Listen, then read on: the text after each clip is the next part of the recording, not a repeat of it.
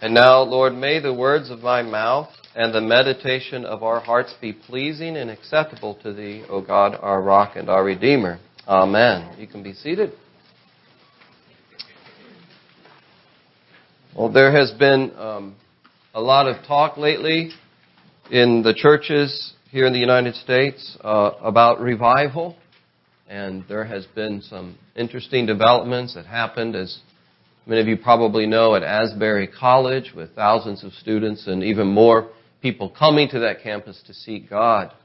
And then there's um, a movie coming out. It's already come out called Jesus Revolution. Maybe you've heard about this movie that talks about what happened in the in the late 60s and 70s as many uh, young people who were disillusioned with the, what was happening in the 60s were coming to faith in Jesus Christ. And a whole generation of young people during that time came into the kingdom of God. So there's been a lot of talk and excitement about about revival, and rightly so. But um, revival also brings disturbance.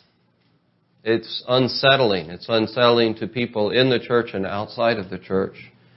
I remember reading um, about the history of revivals in school and what some of the early revivalists went through. People like George Whitefield, this is in the 18th century, and John Wesley, founder of the Methodist movement. And these men were often assaulted uh, verbally and physically because of the message that they were bringing. And and uh, people in the established churches, some of them didn't want to hear what they had to say, and the crowds sometimes would turn against them. In fact, there was this one time when Wesley was preaching in the open air in England. And there was a group of people who wanted to disturb the crowd that had come to see John Wesley. And they, they decided that they would take their cattle and try to get the cattle to run through the crowd and disperse the crowd. But the cattle didn't cooperate. And so they had to resort to picking up stones. And they literally were throwing stones at John Wesley and in his journals, he talks about he was hit. He says, I was struck right between the eyes with a stone, and I was bleeding. But he said, get this, he said, I felt no pain, and I kept on preaching the Word of God. but what was it that was at the, at the heart of those revivals in the 18th century that turned people against it, that disturbed people? Well, there were a lot of things, but one thing was this teaching that we read about in John 3. And it's the teaching of the new birth. It's the teaching of the new birth where Jesus says to Nicodemus, if you have not been born again, you will not see the kingdom of God. If you've not been born again, you cannot enter the kingdom of God. Do not marvel at this. Unless you are born again, you can't enter. You cannot inherit. You can't see the kingdom of God. So, this is a disturbing doctrine, but it's essential if you believe what Jesus says. You must be born again to enter the kingdom of God. And so I just want to take some time to, to look at this. Some of us are familiar with this teaching. It might be new to others. Some of us might need to be refreshed in this teaching that is so essential that apart from the new birth, we cannot see, we cannot enter into the kingdom of God. We can't experience the kingdom of God now in our lives, and we will not experience the kingdom of God in eternity, in heaven, is what Jesus is saying. So let's look at this. First of all, I want to talk about the source of this new birth. The source of the new birth. And that is, it's God. It is a work of God. God is the source. Uh, Jesus says in verse 6, that which is born of the flesh is flesh, and that which is born of the Spirit is spirit. Now there are things that we can do in our flesh, and by flesh here he means uh, human ability things that we can accomplish in our own strength. And there are many good things that we can do in accordance with, or by the power of, I should say, our human ability, our God-given ability. You know, we can, uh, through self-discipline and um, effort, we can make ourselves uh, a success in some areas of endeavor. Uh, we can accomplish important and good things through our own human striving. And I wouldn't want to take anything away from that. We can develop good, good habits. And all that is, is well and good and it's important. But that's not the source of what we need spiritually, this new birth. And, and that's why this doctrine is so difficult and offensive to human pride. Because it says to us, it's not through your moral efforts. It's not through your striving to be a better person. It's not even through your religious deeds that you're going to experience the new birth. It's got to come from God. Spirit gives birth to spirit. So it's not through human, te- it's not through some sort of meditation technique. It's not going to come through drugs. It's not going to come through chat GT or whatever it's artificial intelligence. It's got to come not from the self, not from what a human being can produce, but from God. That which is born of spirit is spirit. Unless no one is born of water and spirit, Jesus says, uh, you cannot enter the kingdom of God. Water and spirit. Now there Jesus is referring to an Old Testament passage in Ezekiel chapter 36, verse 25, where the prophet Ezekiel, speaking for God, says, To the people of Israel, I will sprinkle you with clean water, and you will be cleansed from all your uncleanliness, and from your idols I'm going to cleanse you. Water, of course, represents cleansing. And I will give you a new heart and a new spirit, Ezekiel says. Now, how are they going to get this new heart and this new spirit? How are they going to experience this cleansing that they need so that they can turn away from the idols that are pulling at their hearts? And the key is this in Ezekiel 36. God says, I will put my spirit within you. I will put my spirit within you so you will want to turn away from the idols and you'll want to turn to me in hope and repentance. So unless somebody is born of water and the Spirit, Jesus says, he cannot enter the kingdom of God. And this is symbolizing the cleansing work of the Spirit of God. Our baptism is a sign of that. It's a sign of that. But the reality of that needs to be embraced by faith. And the reason why the new birth can't come from us is that apart from the life of God, according to the scripture, we are spiritually dead. We are dead in our sins and trespasses, Paul says in Ephesians 2 1. You were once, he said, walking in trespasses and sin and you were dead. You were walking, but you were like a zombie. The walking dead spiritually. You were physically alive, but spiritually dead. But, Paul goes on to say in Ephesians 2 that God has made you alive in Christ. He's given you new life. That's where the life comes from. It comes from God. It comes from the work of the Spirit. A few weeks ago, I read an account, a first-hand account of somebody who had witnessed another man drop dead. I don't know what the occasion was, but he said in this uh, book he was writing about, he said, a, a few days ago I watched a man in his mid-50s fall hard to the ground because his heart. And he said there were three women that went into action right away. One was a nurse and the two others were trained in CPR. And uh, one of them started doing chest compressions. Another one started to do mouth to mouth resuscitation. And the third grabbed some shock paddles. And they were able to bring this guy back uh, with, the, with this uh, CPR and the defibrillator. But he had stopped breathing. His pulse was gone. And he said he was gone for about two minutes or so. And we were all just standing there in shock and horrified. But it was their help that brought him back. There's nothing that man lying on the floor could do for himself. It had to come from the outside. You see, and that's what Jesus is saying about the new birth. The help that we need, the life that we need comes from the outside. Think about the analogy he's using. You know, a, a newborn babe did not contribute at all to his or her birth. We don't say good job to the baby. Well, maybe we do, but we really say good job to the mom. And that's how it is with the spiritual birth. It comes from outside of the self. It comes from God. It comes from God, the Holy Spirit. Now, what are the effects of the new birth? Or what are the characteristics of those who've received this new birth?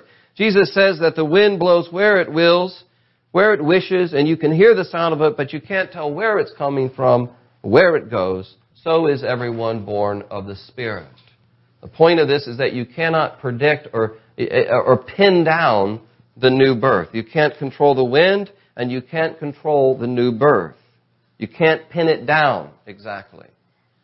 And there are many Christians who've been, you know, raised in the church and raised in the faith, and they cannot look necessarily to a time where they had this dramatic conversion experience.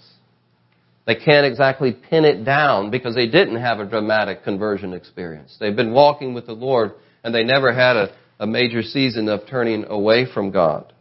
And so that's okay. The wind blows where it wills. The Spirit will act in the way He acts according to God's sovereign will. You cannot pin down the new birth. But there are effects of the wind. There are effects of the new birth. And these things can be known. These things can be seen. Do you remember Monday? Monday was a windy day here in the St. Louis area. a lot of blustery wind. I walked out of the gym early in the morning, and before I walked out, this lady behind me says, Batten down the hatches. It's windy out there. I walked out the door and my hat blew off. And so I was chasing my hat around the parking lot while this lady was laughing at me. You can't see the wind visibly, but you can see the effects. You can't control it, but you can see the effects. So what are some of the effects? What are some of the characteristics of the new birth?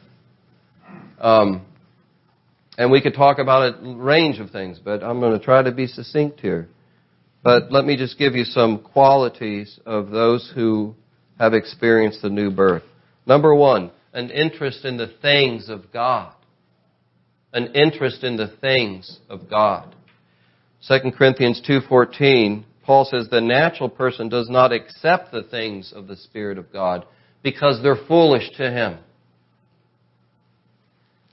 He does not really, he's not interested so much in the things of God. Does not accept the things of God because they're foolish to him. And maybe you can think, some of us can think maybe throughout our, as we look back on our life, and maybe for some of us there was a period of time when we really weren't interested in the things of God, much less accept the things of God. Why would we want to waste time reading the Bible and praying and gathering with other believers and doing all things for the glory of God? And people who are without the Spirit of God look at that and say, well, that's just, you know, you're wasting your life. Because they've not experienced that life, the reality of the Spirit of God. And so it's a great act of God's mercy that He gives us this desire to know Him and uh, to grow in Him. So an interest in the things of God is a mark of somebody who's been born again. And then uh, a Christ-like character, or rather, the, you could say, the fruit of the Spirit. The fruit of the Spirit is a reflection of the Spirit of Christ living in a person. And so, you know, Paul mentions this in, or actually kind of gives a list in Galatians chapter 5 of the fruit of the Holy Spirit. And uh, it is, and I'll try to get this right without looking at my notes here. You can help me because some of you probably have this memorized. But there's one I always forget, so I'll see if I can remember.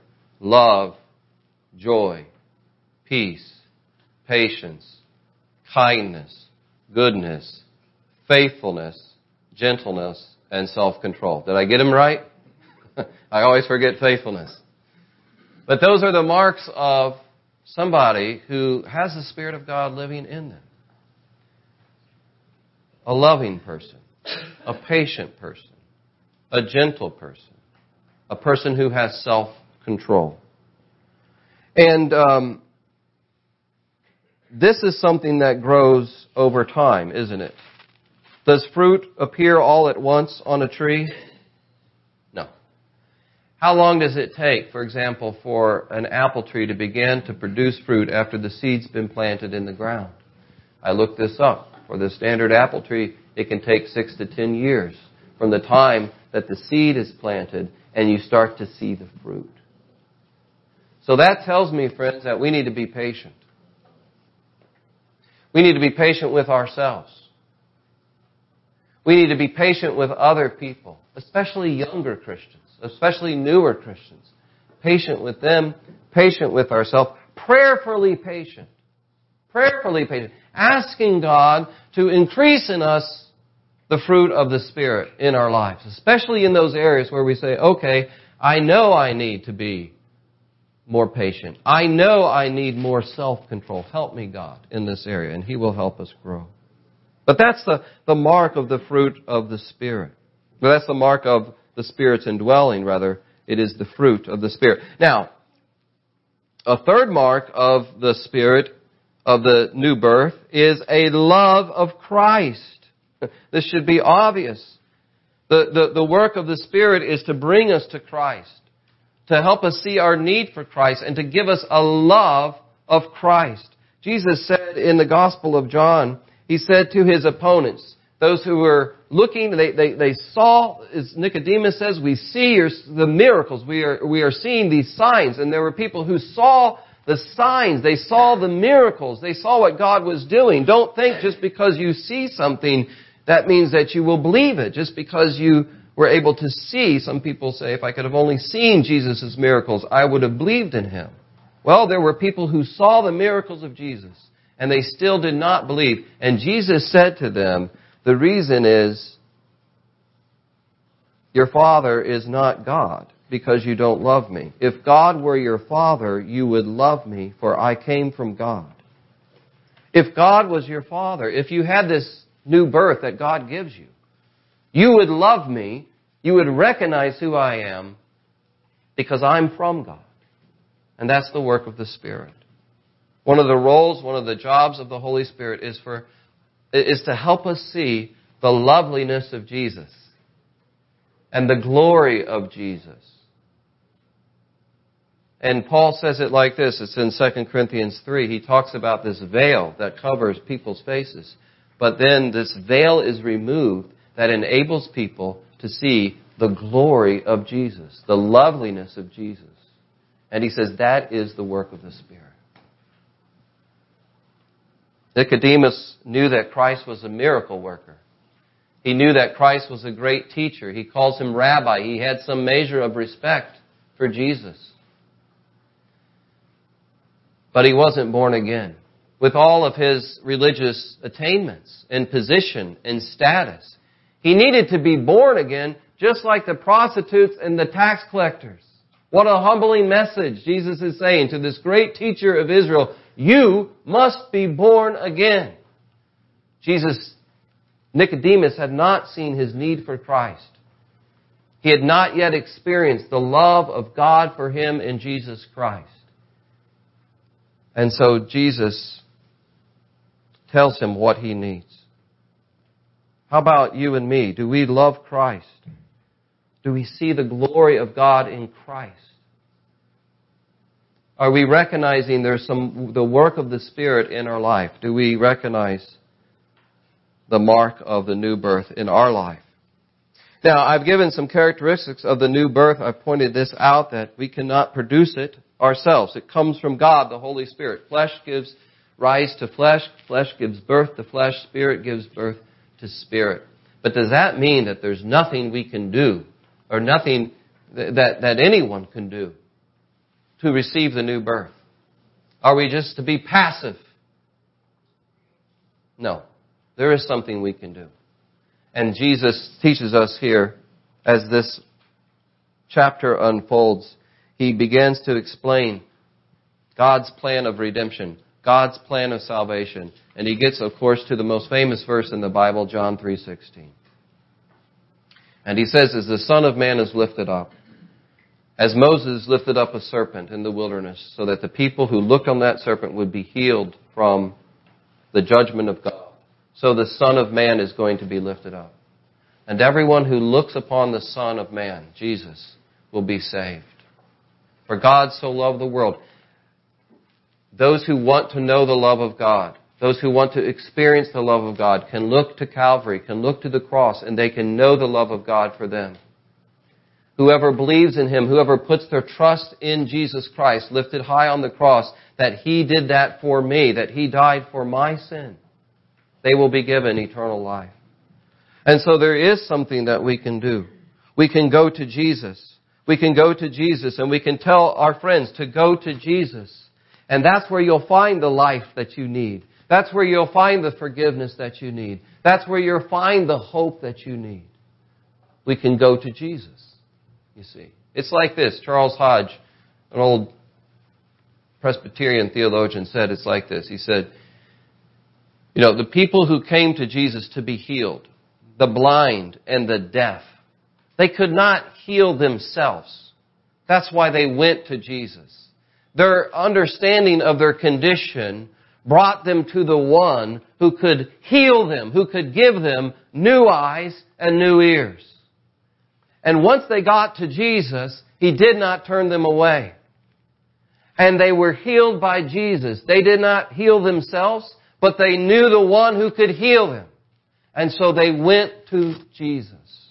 And He brought about this salvation, new eyes, new ears. And that's what Jesus does. He makes us new. And so, as, as we think about this teaching that Jesus gives us in John 3 and that he gave Nicodemus, let's, let's consider where we're at with it as we draw to a close here. Now, can you thank God for the new life that He's given you in Jesus Christ? Um, can you thank God for the life that He's given you, the hope that He's given you, the promises that He's given you in Jesus Christ? Are you thankful that He's a patient gardener? He's growing fruit. He's pruning us. He's patient. I'm thankful for the patience of Christ, aren't you, today? So are you thankful? It is right to give him thanks and praise. We say this in our liturgy. And so today, some of you might want to do that, to give thanks to God for this new life he's given you. You could not do it.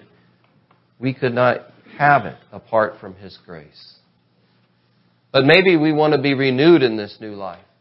Maybe we can honestly say, as we think about those marks of somebody who is given, is given new life, an interest in the things of God, the fruit of the Spirit, seeing the glory of Christ. Maybe some of us can say that those things are beginning to, to, to slack in my life and that the, the, an interest in the things of the world are beginning to supersede my interest in the things of God.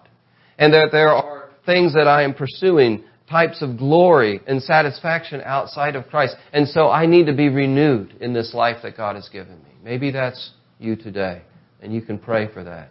And you can pray for me because I see those things in my life. It's a constant battle. We're prone to wonder. Lord, I feel it. Prone to leave the God I love. Take my heart, Lord. Take and seal it for thy courts above. And maybe today could be a time of bringing ourselves to the Lord as we come to the table of renewal. Renew this life in me. Maybe there's somebody hearing this who says, you know what? I've never really heard this before. This is all new to me.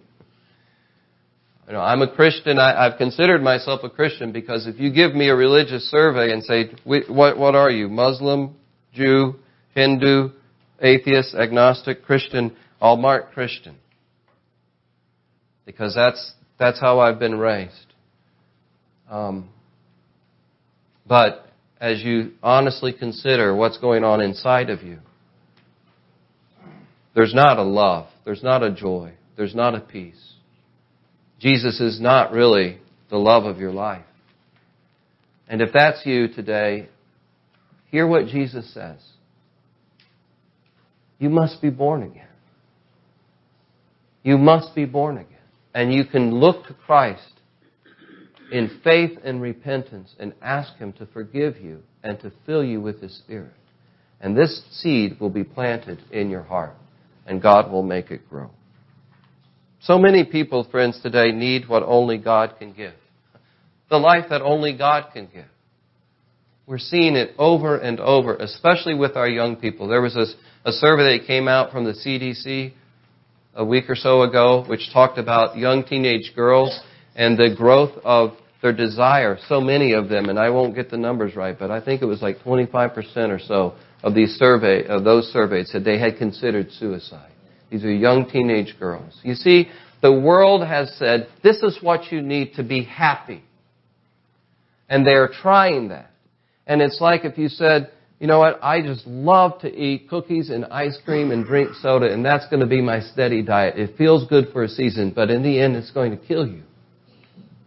And the world has said, this is the diet that you need to be happy. And they're finding it's not happiness that they're getting. That's not the fruit. And so they need this life that only God can give. There is a link, friends, between joy and Jesus. Between happiness and the holiness that God offers. And it's found in Christ. So let's pray that the Holy Spirit will soften our hearts and the friends the hearts of our friends and our family, that they would sense their need and go to Jesus. Let's pray. We thank you, God, for the new life that you offer us in Jesus Christ. We thank you, Lord, for that work that you've done in our lives. Many of us can testify to that, to witness to the new life, this act of mercy and grace that you have given to us. Help us to be renewed in that life through the Holy Spirit and help us, God, to have a heart for those who don't know this, to lift high the name of Jesus and point people to the hope that can satisfy them. In Christ's name I pray. Amen.